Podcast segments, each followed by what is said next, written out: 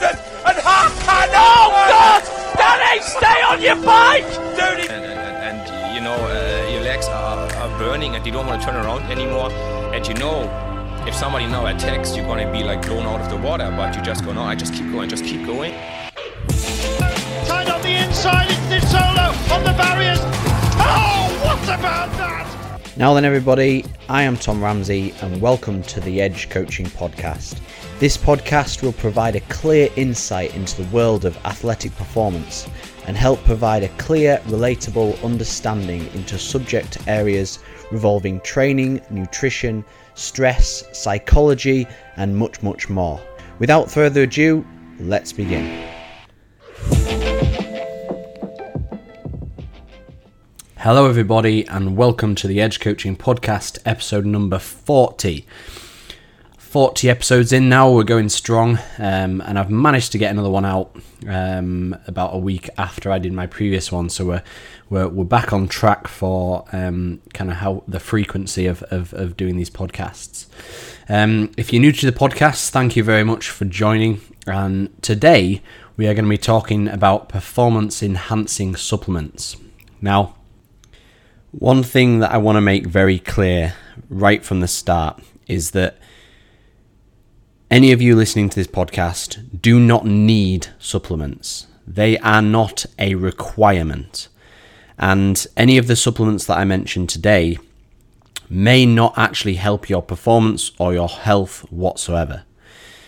If you have a diet which is rich in lots of variety of uh, nutrients, lots of variety of different food groups from different textures, um, lots of different vegetables, um, which gives you a variety of different micronutrients, and making sure that your your diet is full of all the relevant macronutrient groups as well. So making sure that you've got good um, protein sources through meats and fishes and beans and pulses, making sure you've got plenty of carbohydrate to fuel your performance, and also making sure that you've got a good foundation of healthy fats through different sources as well. Then typically you are 99% sorted in terms of your diet. But what you'll kind of understand through this podcast, hopefully, is that increasing certain doses of certain things that you can already get through certain food groups might help your performance, whether that be recovery based, whether that be um, acute performance wise, whether that be uh, stimulating different energy systems in your training and your racing. Um, but yeah, the, the, the main key point that I want to say straight from the off before I get into this is that None of these supplements are must haves. And I don't want you to listen this, to this podcast and then frantically be scouring the internet to try and buy all of these um, supplements in, in high quantities without giving it a critical refle- reflection and thinking, does my diet need these supplements? Will these supplements actually benefit me? Because for some of you, not you know some of these supplements won't benefit you at all um, if you've already got plentiful amount of them in your in your diet. Now, there's some of these supplements that I'm going to mention, which it a standalone normal diet in itself will not give you the amount required, and I'll mention some of those um, later, and they will. I'm I'm I'm kind of um, certainly selling the benefits of those more than others, but yeah, one of the main key points is that you do not need any of these supplements they just may give you that extra few percent to improve your health, improve your performance, improve your recovery. All the supplements in the world will not um, sort out a bad diet. So you must prioritize the quality of your diet and your nutrition before you even approach the consideration of different supplements. And as much as certain supplements that I'm going to discuss today might give you one, two, three, four, five percent improvement in performance, a bad diet might be uh, attributing, you know, a twenty percent loss in your performance and your health if it's if it's bad. So you know, if make sure your diet's right first before you even consider any of these supplements. Right, let's get into it. Margins of victory are becoming ever smaller within athletic competition. And the difference between first and second place is, is often kind of unrecognizable to the human eye in cycling. You know, we have to use um, video evidence and so on.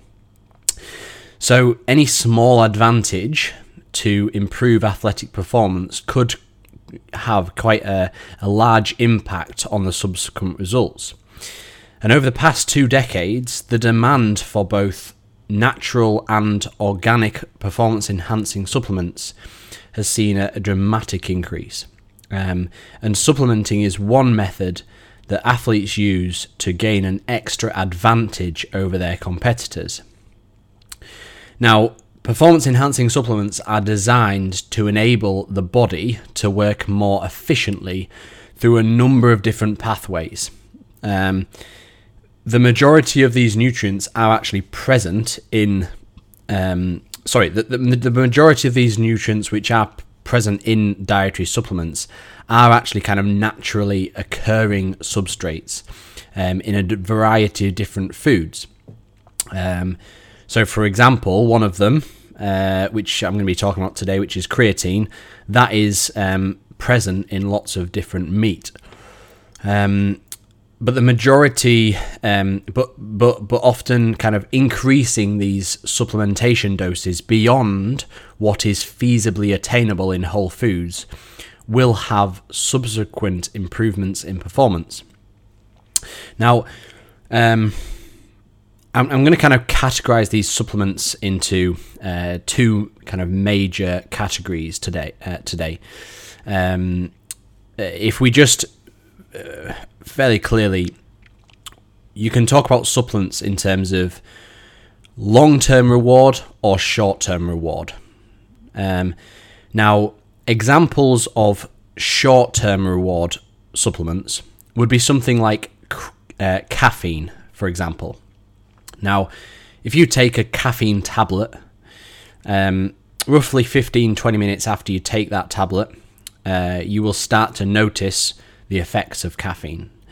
Um, and then about an hour after you take that, um, it'll have peaked in your blood. You'll be mentally and physically more stimulated, and thus um, there's quite a heavy relationship between that and increasing your performance in different events. We're not going to be talking about those type of supplements today. We're not going to be talking about like the the pre-race supplements, the ones that you take and then you know um, pre-race and then and dramatically your race performance will be improved. Um, today we're going to be talking about the kind of the, the supplements which are going for kind of longer term reward. So the ones that realistically you should be taking every day or you know regularly throughout the week um, in order to search for long term reward. Um, and yeah, so the ones that you can kind of think about intertwining into your diet. And and the reason that we take these supplements is, for example, um, some of them will be because human population are typically fair, um, lacking this in their diet anyway, or human population would benefit out of doing, uh, uh you know, taking this far beyond what's feasibly attainable in whole foods to get a good performance benefit later on. Um, so I'm going to go through uh, what I see as my top five supplements um, in this category. Now, one thing I will say is that there is many, many, many more supplements out there. Um, there is probably hundreds of different supplements. Um, and all of these supplements are very easy to find. You know, if you go on to um, a website, a very well-known website uh, called MyProtein, for example, uh, and you type, you go onto the subheading of supplements, you will find many, many supplements. Now, some of these are well backed by research to have performance enhancing effects or health enhancing effects or to, to, to kind of help you from a health standpoint. And some of these have very, very lacking evidence. And the reason that I've chosen these five is because I think that based on evidence and based on subjective feedback from not only myself but other athletes, these are the ones which would give you what I like to say your biggest bang for your buck. So, in terms of the cost versus the reward, the biggest um, improvements in your health, your body composition, your lifestyle, and your performance. Anyway, without further ado, let's get into it. Number one, um, and and also, what I'll sorry, just just before I go into it, what I'll also say is that these supplements won't necessarily be right for everyone. So some people will have a, some people, for example, might already have an abundance of this in their diet because they take, uh, they they eat a certain way, and if that is the case, then you probably won't need this. But for most athletes, they don't eat this certain way, and thus supplementing this will dramatically improve their performance. Um, supplement number one that I'd recommend is whey protein, or or protein supplementation in general, but um, the the most common one being whey protein, um, and like I say, the most kind of the, the cheapest for for the reward that you get out of it. Um, now, why is protein so important for endurance athletes or athletes in general? Well, protein has numerous functions in our body, um, and it is an important nutrient that supports our health, including um, including kind of a stable immune system and, and physical performance as well. Um, adequate protein intake is therefore you know, a really important piece of the puzzle for optimal training adaptations and performance in sport. And for cyclists especially, protein is a key factor, um, especially during you know recovering from hard efforts. Um, you know, we all we always hear this kind of protein is the building blocks of our cells and our muscles, and it you know it's very right. So Protein intake prevents muscles from a kind of a, a, catabolic state and promotes muscle repair, repair and muscle building. And over time, this can support uh, muscle strength and optimal body composition. Now, you know, the endurance athletes probably screaming at this podcast thinking, I don't need to build muscle. Why do I need protein? I don't need to build muscle. Well, endurance athletes need, if anything, more protein than um, inactive people. Well, in, endurance athletes do need more protein than inactive people, and there's an argument to suggest that endurance athletes need a higher proportion of protein than those individuals who are actually trying to put on muscle. Because endurance performance is actually a really, really uh, catabolic exercise. So it really, really breaks down muscle tissue. Um, and, and, and endurance training puts huge stress on muscle and tendon tissue. And in order to repair this and maintain the kind of um, integrity and function of, of the kind of protein structures, an adequate intake of dietary protein is required. Um, and, and this is because, you know, proteins from food ultimately provide the essential amino acid kind of building blocks which is, is needed for this purpose.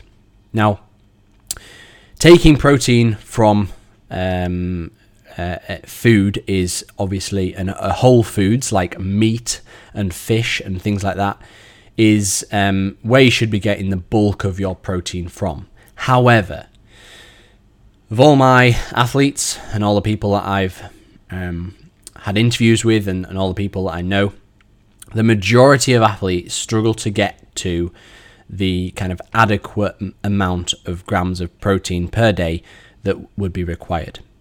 Now, you're asking how many grams of protein should you be having as a cyclist or an endurance athlete? Well, as with most dietary principles, protein requirements do vary from athlete to athlete. And there is no one size fits all recommendation by any means. Many there's many many different factors, um, such as you know your type of diet, your training volume, um, your athletic goal, um, and and these all determine the the individual protein requirement, which can also you know change depending on the the, the kind of tr- training periodization as well. For example, um, Um, but yeah, most leading scientists and coaches, and in, you know, including myself, this is um, generally recommend a daily protein intake for endurance athletes of around 1.6 to 1.8 grams per kilo of body weight. Um, so, if you interpret that over, um, you know, the most of you who might be listening, for example. So let's say you are an individual. If I take a rough guess, I would say that the average listener to this podcast will be about 75 kilos, 80 kilos. So let's say you are 80 kilos, um, which coincidentally is about where I am as well. If you are 80 kilos and um, we go times by 1.6, which is the minimum requirement, that's 128 grams of protein per day. Now, if you were to have, for example, three square meals a day, if we divide that by three, that would be 42.6 grams of protein per meal, which is a friggin' big portion of protein. now, if you consider that one big chicken breast is roughly 25 grams of protein, you can still start, you can soon start to see why that would be quite difficult because you'd have to have three square meals a day with about two chicken breasts per meal. Um, six chicken breasts in total. Now, obviously, chicken breast being one example, but you could vary that with some fish, you could vary that with some steak, and so on. But the caveat to this is that after a certain uh, upper limit of protein, which varies for everyone, rough uh, you can't digest and assimilate a certain uh, amount of protein um, in one sitting. Um, so before you kind of excrete the rest. Um, and again, that varies for everyone, but it usually circles around 30 to 40 grams. So, that being said, um, you can't generally you know, just say, okay, well, I aren't going to have any protein in my breakfast and then I'm going to have 150 grams for lunch um, because you wouldn't reap the rewards of doing so. So you kind of want to break that um, 100, whatever it was, 130 grams of protein down into smaller chunks. So if we do 130 grams divided by five meals in a day, that comes to 26 grams of protein per serving. So, for example, you might have scrambled eggs on toast for breakfast. Then mid morning, this is where the protein shakes come in. So you'd have a whey protein shake with 25 grams of protein mid morning. So that's two of the five meals done. Then you would have a lunch with, again, 25, 30 grams of protein, like a can of fish, for example. Mid afternoon, again, you might think, oh, to bump up my protein requirements, I might have another protein shake. Um, you might vary it with a vegan blend of protein shake, which is like um, typically um, some pea and rice and hemp protein mixture. And then in on your evening meal, you will then have again your, your chicken or your um, beans and your pulses or your steak or whatever it might be and you'll you'll have got that requirement but you can soon start to see why not having any form of protein supplementation would start to make this very difficult. So that's why I do recommend um, protein supplementation for athletes. Supplement number two is creatine. Now,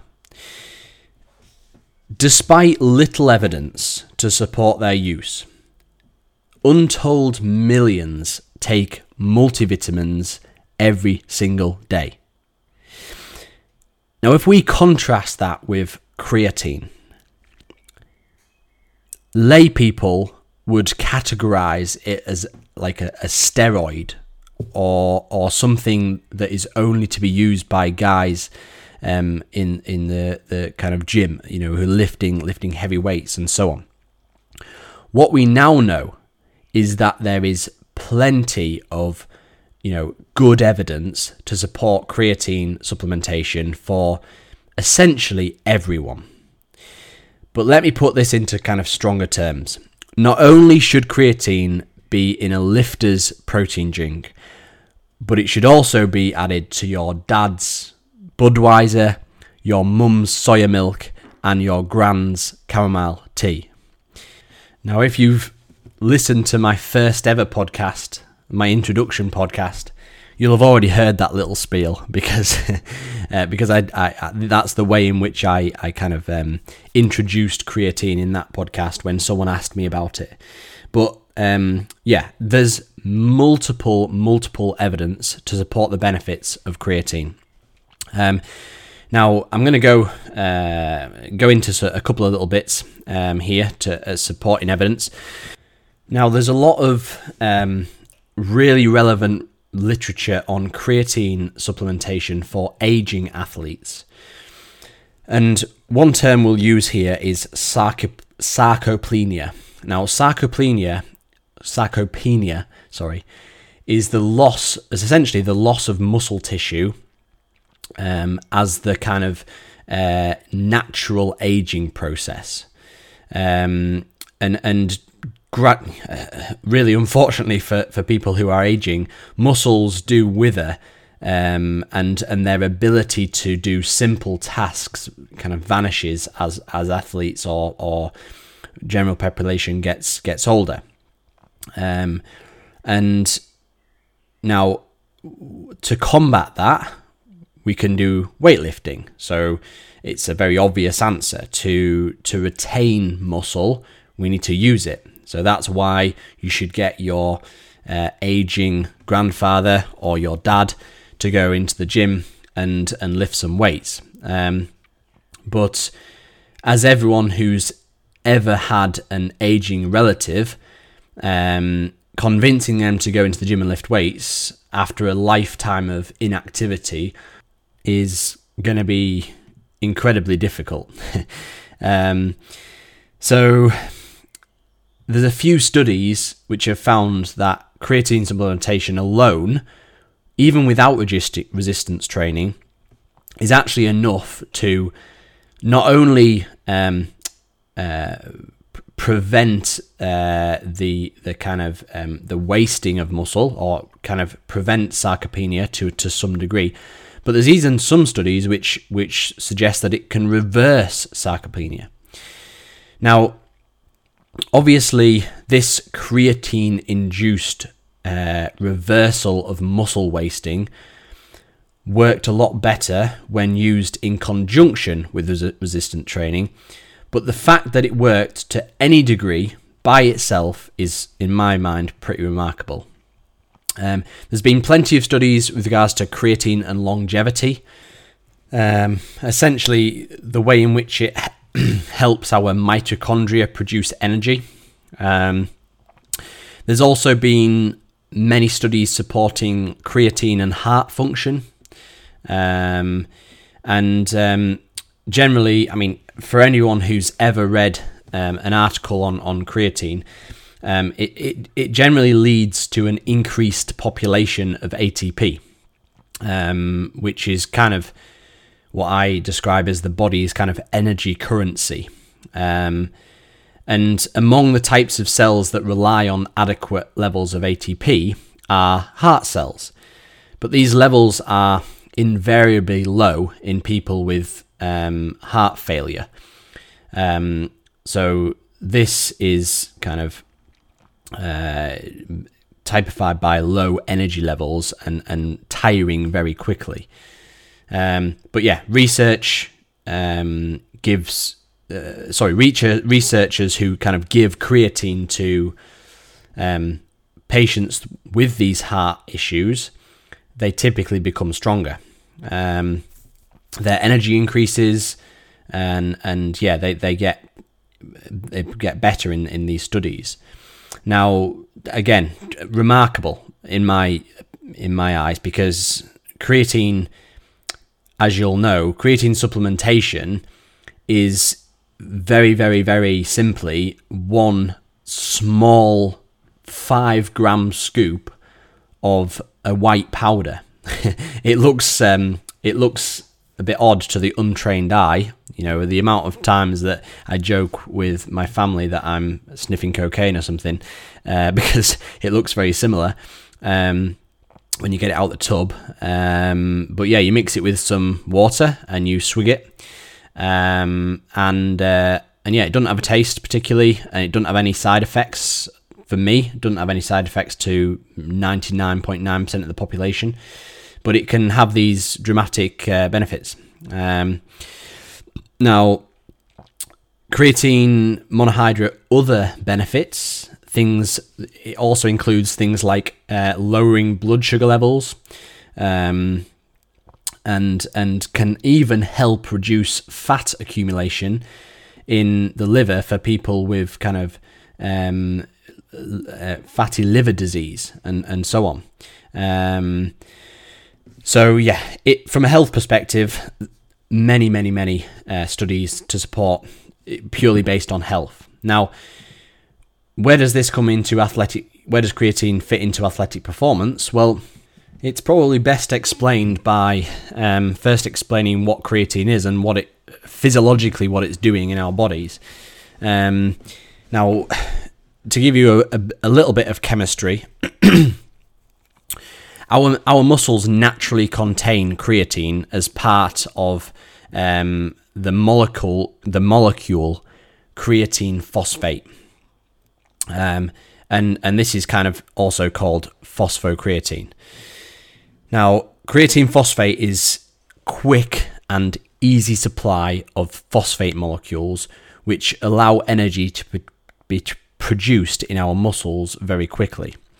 So, if you're doing a sprint, for example, that is the first initial energy system which is activating.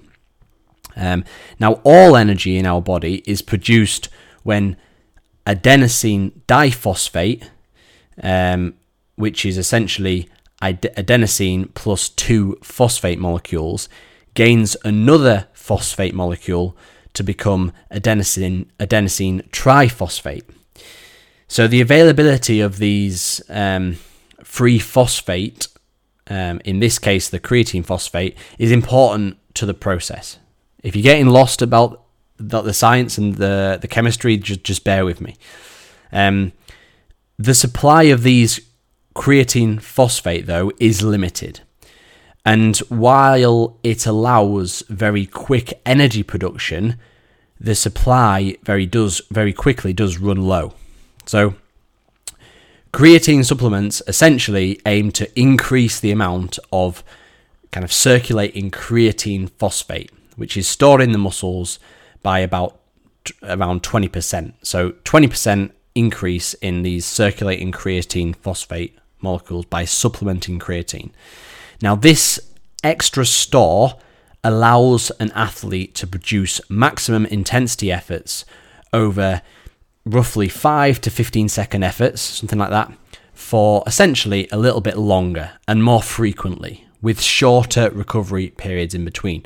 Now, if we take that into a performance element, um, I'm sure I'll have, you know, ultra distance athletes shouting at the screen saying, Well, I do 10 hour races at zone three. Why would I benefit from that? Well, there'll be limited benefit for those individuals. But there will be benefits to you guys in your training because I would argue that even if you are doing five hour races at zone three, you know, um, then you will still be doing some short, sharp efforts in your training, and thus you'll get more benefit out of those sessions in your training, and thus you'll be able to improve your performance for your race results, and as the health benefits from it as well. Um, now, for everyone else, similar to me, for example, if you're a crit racer or you're a cyclocross racer or a mountain bike racer where you're doing multiple efforts at and above FTP, multiple sprints, multiple efforts around VO2 max, on, off, 30 seconds on, 30 seconds off, those type of efforts, there is a benefit for taking it. Um, and yeah, so uh, it's particularly handy in in in disciplines where it's you know that start and stop on off nature. Um, as a side note, creatine supplements also appear to benefit muscle strength, making them a popular choice for athletes doing weight training. So, subjectively, I find that I notice the difference when I'm on creatine when I'm not. Um, whether that is psychosomatic, there's an argument to suggest so. Um, but I mean, I think I think I noticed the difference, and if I know think I noticed the difference for what it costs me is, which is essentially pennies. Creatine is one of the the cheapest supplements you can get. I would say um, there's no reason why you shouldn't be taking it.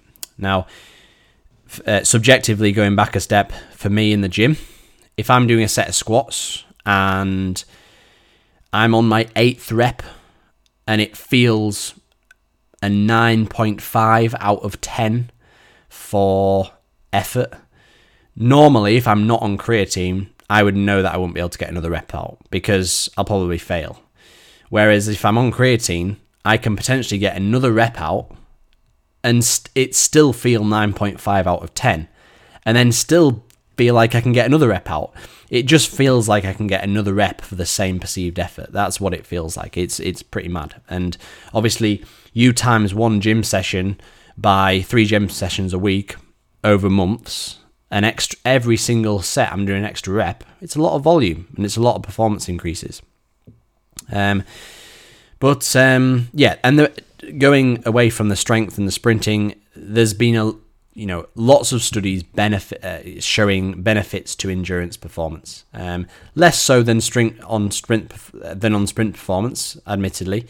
Um, but um, you know you've got to ask yourself for your um, discipline: is it a constant slow effort, moderate effort, or is it up and down in intensity? And if it's if there's any variance in intensity, typically you would see quite a profound benefit from it. Um, I mean, if I'm honest, even if I wasn't doing, you know, even if all I did in my training was long, slow cycling, and all I did in my racing was long, slow races, so there's not much benefit to be said for it. I think I would still take it anyway for the health benefits.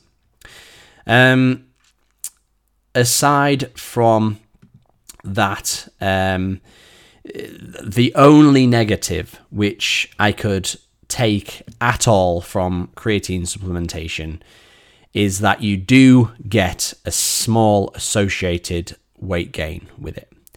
Now, that depends on how heavy you are, but typically anywhere between half a kilo and one and a half kilos weight gain.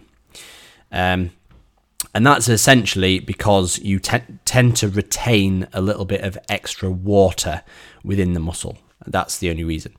So if your sport is very critical on weight, so for example, if it's an endurance sport and your race finishes at the top of an alpine climb, for example, I'd probably not take it. However, um, you've, again, even road racers who are thinking, oh, I best not take it then. If you're road racing in the UK, yeah, there's a few climbs, but very, very infrequently do you finish at the top of a long climb. And I would say personally that the pros outweigh the cons of taking creatine. Um, to give you a rough, I mean, if you Google creatine, um, if you're thinking of taking it, if you Google creatine, don't be pulled in by the fancy, expense, expensive grams and uh, sorry, ex- fancy, expensive brands or the different types of creatine. Just get creatine monohydrate, and you don't really need to do the um, uh, the, the initial stages of taking a high dose to try and fill your muscles with it for the first month or so, like it might suggest on the back of the packet. Just from the off, start taking five grams a day, um, three to five grams a day, every single day, um, and uh, and yeah, just go from there. Um, obviously, if you have any negative effects, I know I've had some clients suggest that they um, get more headaches with it, for example, um, but very very rare. Um, and uh, and yeah, so so I'd definitely recommend creatine. Um, number three on my supplement list is electrolytes. A fairly a fairly obvious one for me. Um, and I mean, I was almost not going to add it to the list because I thought you know most people would um, would consider it and already take it. But I think a lot of people still don't take electrolytes, and a lot of people suffer with things like cramps and um, muscle spasms and and just underperformance because they don't take electrolytes. But before we talk about electrolytes themselves, we need to just talk a little bit about the importance of hydration. Um, and it really is hard to overstate the effects of dehydration on cycling performance. Your hydration level significantly influences blood plasma volume. Um, as you become more dehydrated, plasma volume essentially decreases, which causes a decrease in cardiac output and a rise in your body temperature. Now, what does this mean when you're racing or you're riding? Essentially, you won't be able to produce the same power, and these effects become more and more significant throughout a long endurance event.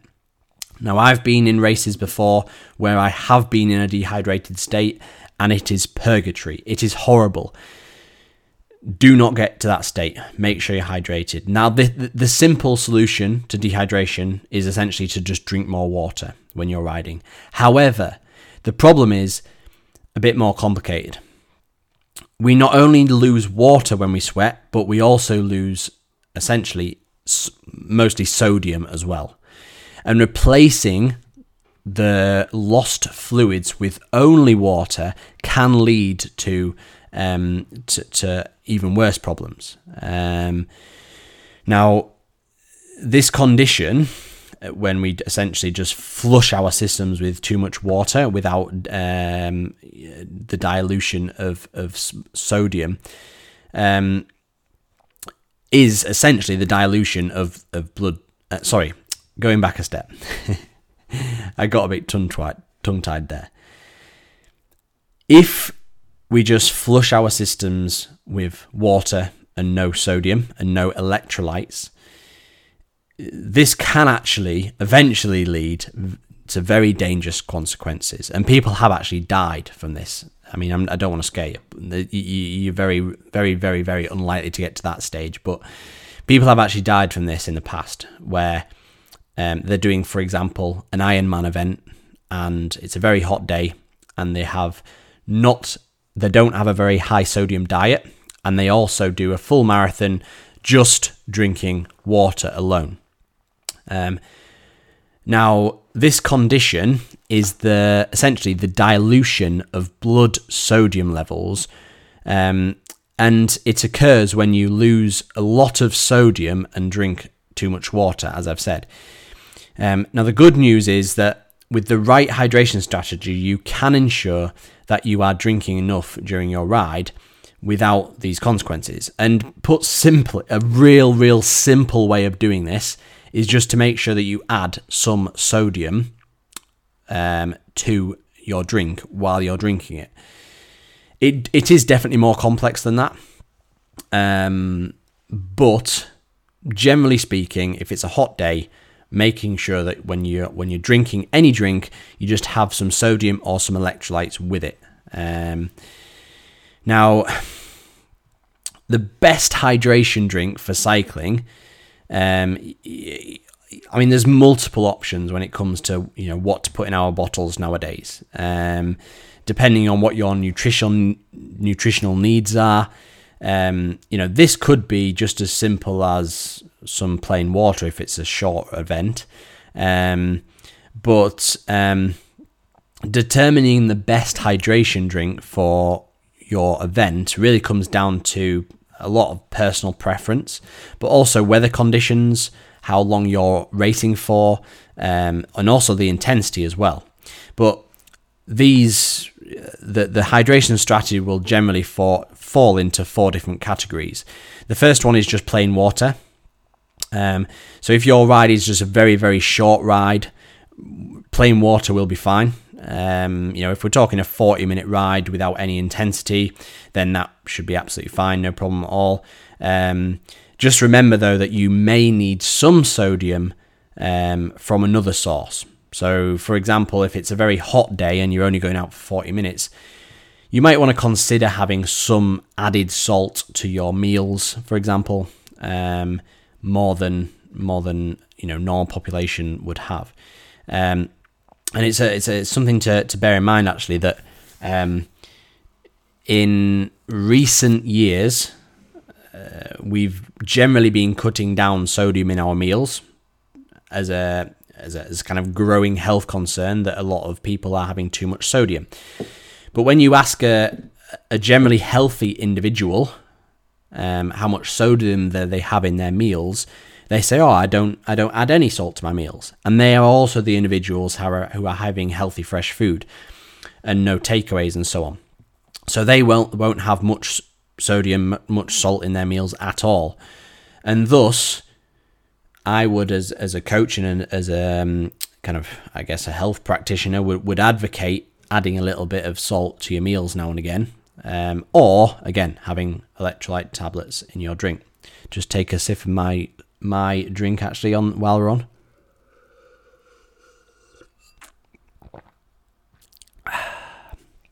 Um, so yeah, the first option is just plain water. The second option is, um, you know, an, an electrolyte drink or electrolyte powder. Now you've probably seen, um, I think Science in Sport was the first person to do it, but maybe there's, there's lots of different brands now. Um, you can get like a little electrolyte tablets in a tube, and you can just pop an electrolyte tablet in your normal water, and that will essentially create um, uh, what would call like a, an electrolyte drink, where they don't actually have many calories in them or any calories in them, but they provide you with a good balance of electrolytes, including sodium, to to balance your um, sodium to uh, water levels in the cells when we're cycling. Now, these are great for longer rides or especially hot rides. Essentially, the more you're sweating, the more you have to have that kind of drink. Um, so, generally, as a coach, I would advocate them for any rides which are over an hour and a half ish.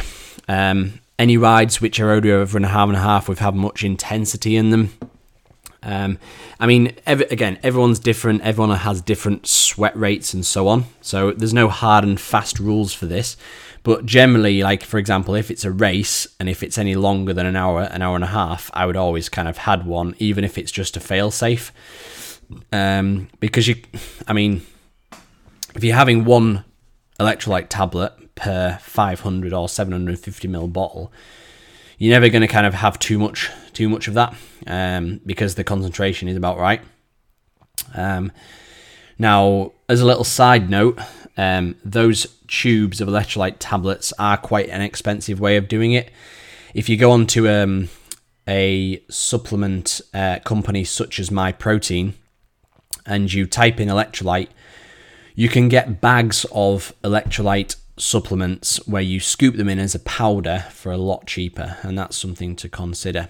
Um, but um, another option is a carb electrolyte drink. So you're having carbohydrates as well as the electrolytes.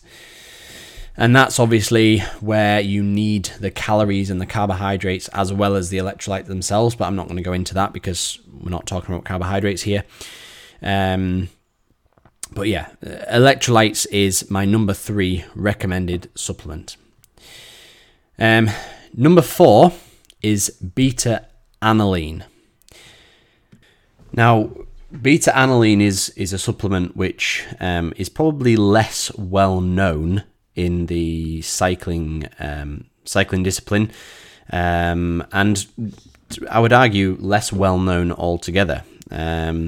It's one which is often in pre workout uh, drinks. So for example, um, those who regularly go to the gym, uh, you will have probably heard of pre workout drinks, which are stimulating drinks, which include things like caffeine, um, things like taurine, um, things to really make you uh, more mentally and physically focused, ready for the session.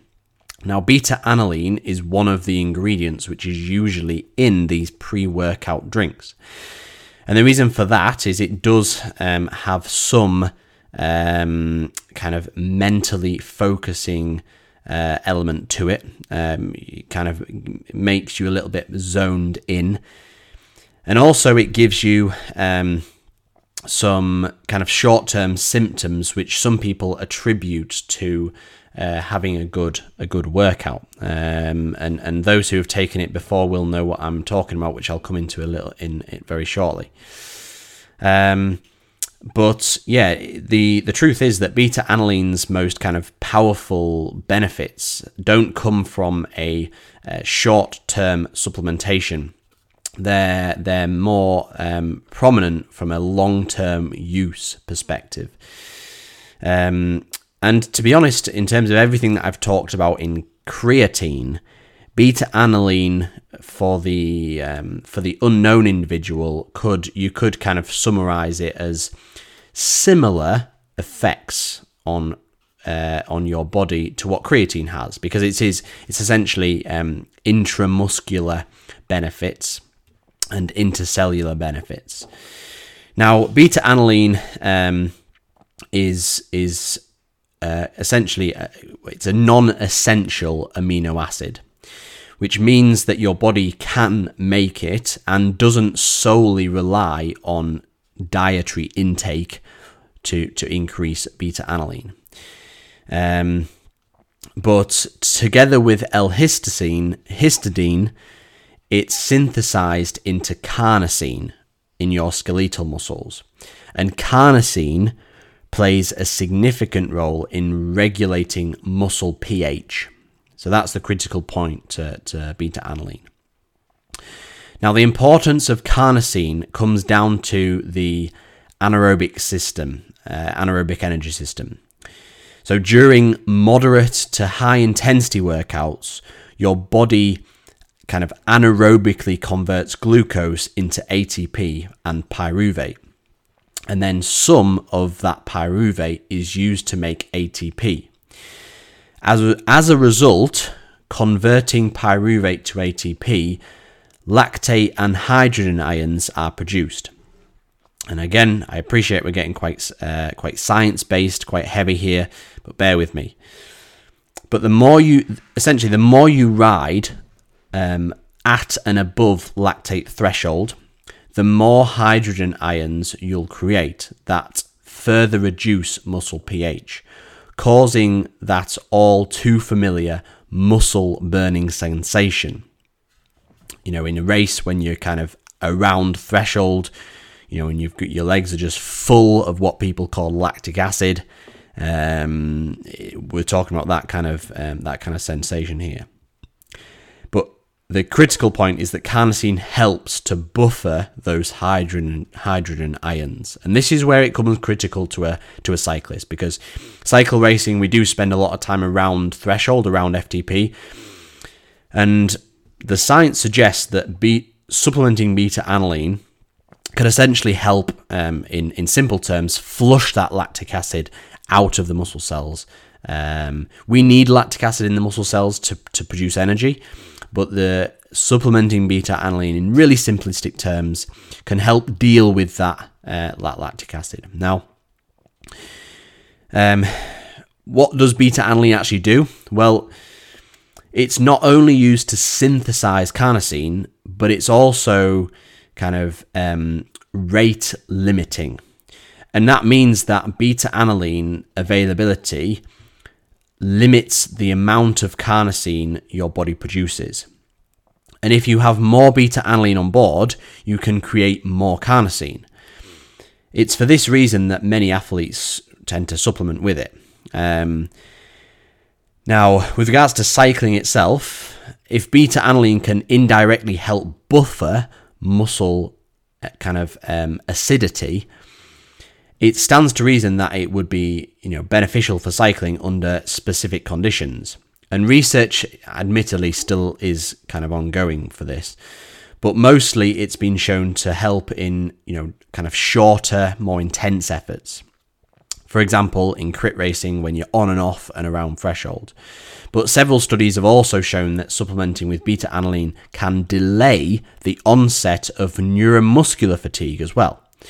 Um, and I think, if I remember rightly, one study found that beta alanine helped increase peak sprint power by, I think it was like 11 to 15% or something like that at the end of a race. So essentially, uh, delaying neuromuscular fatigue. So when when it comes down to the end sprint, you've got more left in the tank to go full gas. In simple terms. Um, but yeah, research is is lacking in observing the effects of you know longer longer efforts that are kind of um, 30 minutes or longer. There, there's limited research showing the benefits of that or, or any benefits of that at all. But the end goal of supplementation is to increase the muscular concentrations of carnosine and reduce the muscle ph. And that means that um, the reported benefits are mostly limited to the short working duration of the anaerobic energy system. Um, and, and, you know, the results basically show that beta alanine may improve the effects of high intensity interval training and reduce neuromuscular fatigue for, for, for cyclists. Now, beta alanine again comes in a tablet or a powdered form. Um, the stuff that I've got in my cupboard is in a powdered form, and I basically add it to some water or some juice and supplement it with it that way. You can take it in small doses, spread throughout the day, or you can take it in one big dose. Um, we need to remember that your, your body does naturally make beta alanine from organic compounds called, um, I can't even pronounce the word, um, so I'm not even going to try. um, but you can take uh, take beta alanine by digesting foods rich in carnosine as well. And this is one key point: it doesn't just come from supplementation. So, um, beta alanine is, is is prevalent in in kind of you know uh, red meats and fish and poultry. Um, and and this is one key point is that any people who are listening to this podcast which are vegan um, or or follow a, a strictly plant based diet, then you would have um, much lower concentrations of muscle carnosine. Um, and um, so, yeah, you would benefit more in taking um, beta alanine than those who aren't vegan. It's the same with creatine as well, which I forgot to mention at this um, when we talked about creatine. Creatine is the same. Those who are fully plant-based diets will have less um, creatine in their diets, and therefore you would benefit more out of taking creatine than someone who doesn't. Um, before taking any supplement, though, it's it's always good idea to check um, to check how you respond to it. So just just just have small doses of it and see how you respond to it. Um, beta alanine is considered very safe, um, but it can cause what we call um, paresthesia, which is essentially skin tingling. Now, anyone who's taken beta alanine before will know exactly what I'm talking about. Anyone who's had a pre workout drink with it in will know what I'm talking about. Um, I must admit, I quite like the sensation, but some people really don't like the sensation. Um, now, typically, this side effect is amplified in higher doses, so smaller doses or slow release tablets can reduce this. Um, so bear that in mind. But this this paresthesia is basically like a yeah a tingling sensation. I personally get it around the back of my ears and my neck. Some people know, known to get it in their forehead, for example. And at, the, at the end of the day, it's it's not a sign of anything that's majorly wrong going on. So don't panic if you do get it. It's just literally the sensation involved with it. Um, but uh, yeah, most studies recommend two to four grams daily, um, and uh, and yeah, just again something to have every single day. Um, but yeah, you can divide that amount up into smaller doses um, throughout the day if you need to keep the skin tingling down. Um, but yeah, it's a very well well researched supplement. Um, and but one thing that I will say is that the research is heavily backing it for repeated sprint ability and resisting neuromuscular fatigue efforts up to, uh, sorry, at the top end of threshold and over threshold. But the, the, the research, sorry, into kind of longer term endurance performance is less is less so. But yeah, it's it improves sprint performance, um, and uh, and yeah, can can have a, a benefit on your on your cycling performance for sure, especially if you're kind of you know more sprint based athlete or on and off based um, efforts in in training and racing. My last supplement, which I would recommend, um, is a vitamin, and that is vitamin D. Vitamin D has been shown to play um, a very active role in bone health, immune function, protein synthesis, muscle function, um, inflammatory response, cellular growth, um, and even kind of the regulation of skeletal muscle as well. Um, and it's very easy to see why researchers have, have started kind of investigating its influence on athletic performance and injury prevention when it shows all these pronounced benefits to, to general health as well. Vitamin D deficiency can lead um, to injury, which is which is very a very key key point, um, and it can decrease your sport performance. Vitamin D deficiency can lead um, to to many different factors, um, and is we are becoming more aware of it in the UK um, and worldwide population more people are being tested, and and it's very um, uh, evident that a lot of people are actually very um, deficient in vitamin D, uh, whether that's athletic population or not. Now, a few studies, um, uh, I mean, a few studies that I pulled up this morning were American studies, um, but I've got a study here which showed that vitamin D insufficiencies uh, or essentially deficiencies, are um, estimated to affect over 1 billion people worldwide, with over 77% of American population to be considered vitamin D deficient. Now, like I say, that was an American study um, based on American people. But if we consider that vitamin D um, can be uh, increased due to sun exposure, and and I won't go into the science behind behind that because that would take me a long time and I don't fully understand it. It's the truth as well. but um, if we consider that and we make common sense that the Americans have more sunlight exposure than we do, or uh, there there it's more sun in the in America than there is. Uh, the sun is stronger in America than it is in the UK then it's only takes it doesn't take a rocket scientist to, to work out that it's very likely that UK uh, population are, if anything, uh, more uh, vitamin D deficient than U, U, US population. Um, we do need to consider, though, that um, I would argue that we we have a better diet over here than they do in the US. Generally, generally that is not all states. Um, um, and we also need to consider that vitamin D is very prevalent in certain food groups that we might consume that the US don't consume. But it takes, um, yeah, it definitely takes some some consideration for sure. And it can quickly become clear how, um, you know, it's very possible when um, this research paper suggested the recommended daily allowance, uh, recommended daily intake um, and and also you know how important sunshine is. And if you are an individual who doesn't get much sunshine because you are working in an office all day, then this one goes out to you guys. If you are one of those people who works outside all day because you're a builder, you're a bricklayer, whatever it might be, um, you take regular walks and get a lot of daylight and sun exposure, then you might not be as deficient or might not be deficient as all, at all than some individuals.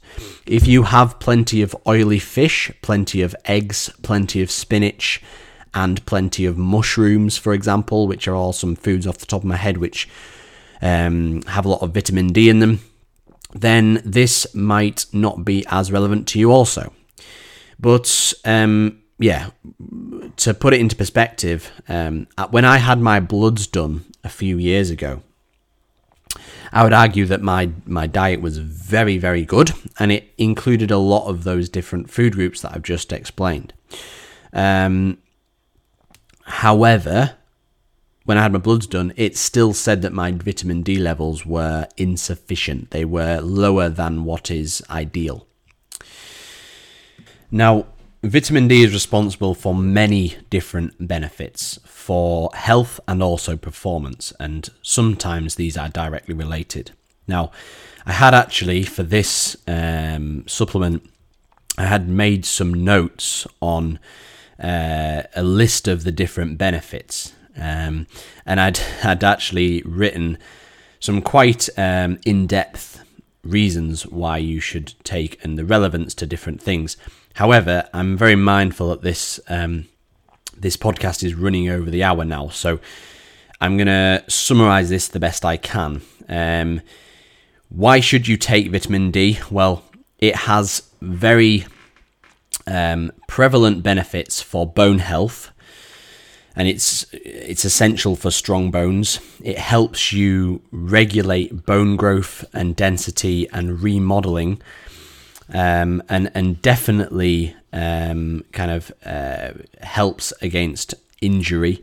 There was a trial um, with on females, um, and they gave them 800 um, international units a day of vitamin D supplementation for eight weeks, and they showed um, I think it was 20% improvement and lower incidence of stress, fra- stress fractures than um, the placebo group. Um, and obviously, 20% is a big chunk over eight weeks for sure. Um, it also has many different benefits to muscle function, and it is thought that vitamin D can improve muscle function via pathways inside the cells, as well as increasing the efficiency and number of calcium binding sites involved in muscle muscle contractions. Um, there was a study in 2013 um, which um, they tested a large kind of uh, population of athletes during the winter months. Um, only 1.6 of the athletes were found to have optimum vitamin D levels and this was a study in the UK actually. Um, then they split them into two groups and gave one group a placebo and the other a vitamin D supplement. And again, after only eight weeks, they found significant improvements in 10 meter sprint performance, as well as vertical jump height for the athletes who received the supplement compared to the placebo group. And that was to do with, again, intracellular muscle um, performance essentially. Um, but again, muscle repair and remodeling um, has profound benefits. Cardiac function, profound benefits. Um, vitamin D deficiency was shown to negatively affect heart function about 30 years ago. Um, and most research in the area has been done on, on general population.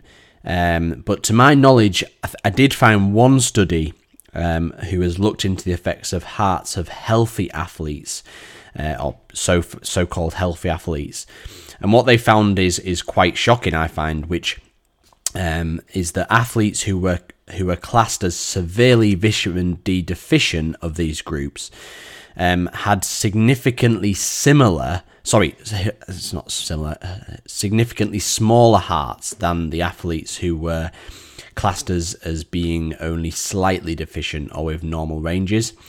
Um, and that, I mean, you know, uh, essentially, people who were vitamin D deficient had compromised hearts, um, which the, the study the study came out with. Um, there's been some questions over the validity of that study, so take it with a pinch of salt. Um, but uh, but yeah, it's quite quite alarming. Um, also has a prevalent um, relationship between on immune function as well. So vitamin D is very important for a strong immune system and helps to defend the body against acute illness um, and the common cold. Um, And yeah, I mean, you know, runners or cyclists and endurance athletes in general are significantly prone to to upper respiratory tract infections. Um, and and and research has found that athletes with higher vitamin D levels um, tend to report fewer infections during the winter months. And this is why I kind of generally recommend it for most of my athletes, um, including myself. Um, if we link that back to my own practices, personally, I supplement with vitamin D through all of the winter months, basically when I get less sun exposure.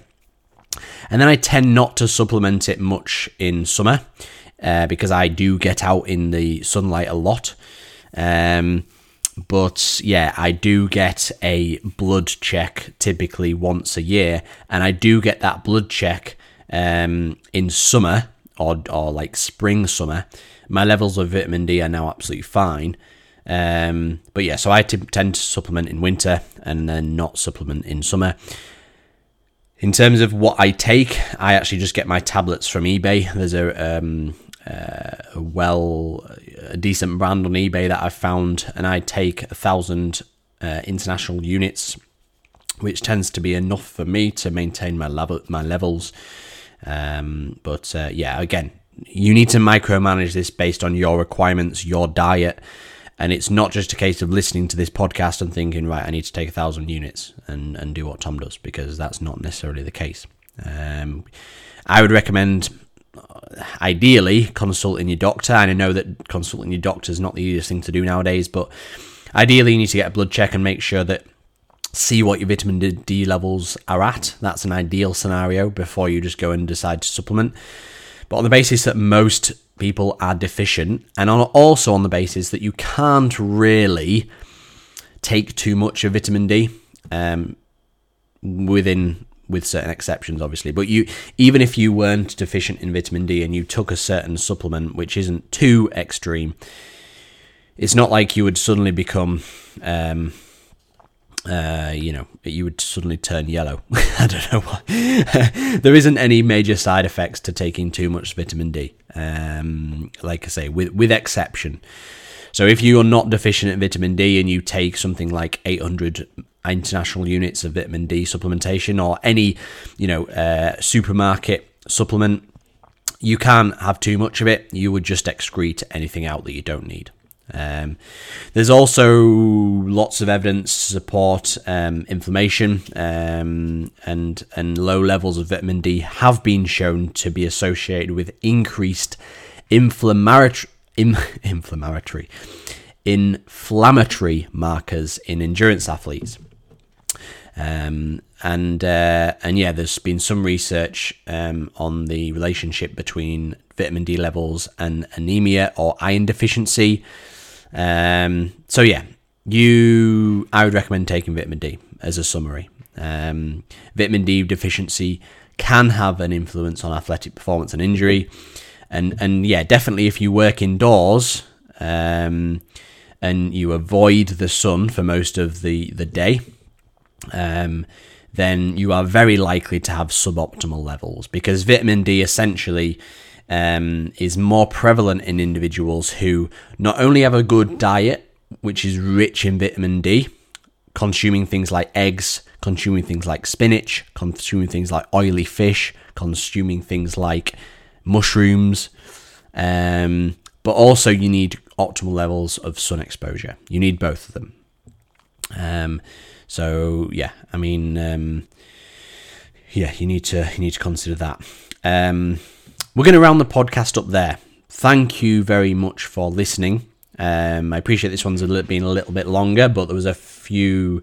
I didn't just want to kind of reel those five off in with limited um, information. Uh, I wanted to give you the basics so that you can use that information to to to kind of decide if you need to take it or not. Um, like I said at the start of this podcast, those supplements may or may not benefit your performance, but generally, based on most of the research, those supplements would be a benefit for for the majority of population, not only from a health perspective but also from a um, a, a performance perspective as well. Um, and like I say, all of the supplements that I told you about today are, are more with regards to taking long term. It's like, okay, well, every single one of those supplements you'll be taking on a daily basis um, or intertwining into your normal diet, as opposed to just like a pre workout supplement, which you will only take, you know, pre hard training session or race, which um, I'll probably do a podcast on, on those at some point as well.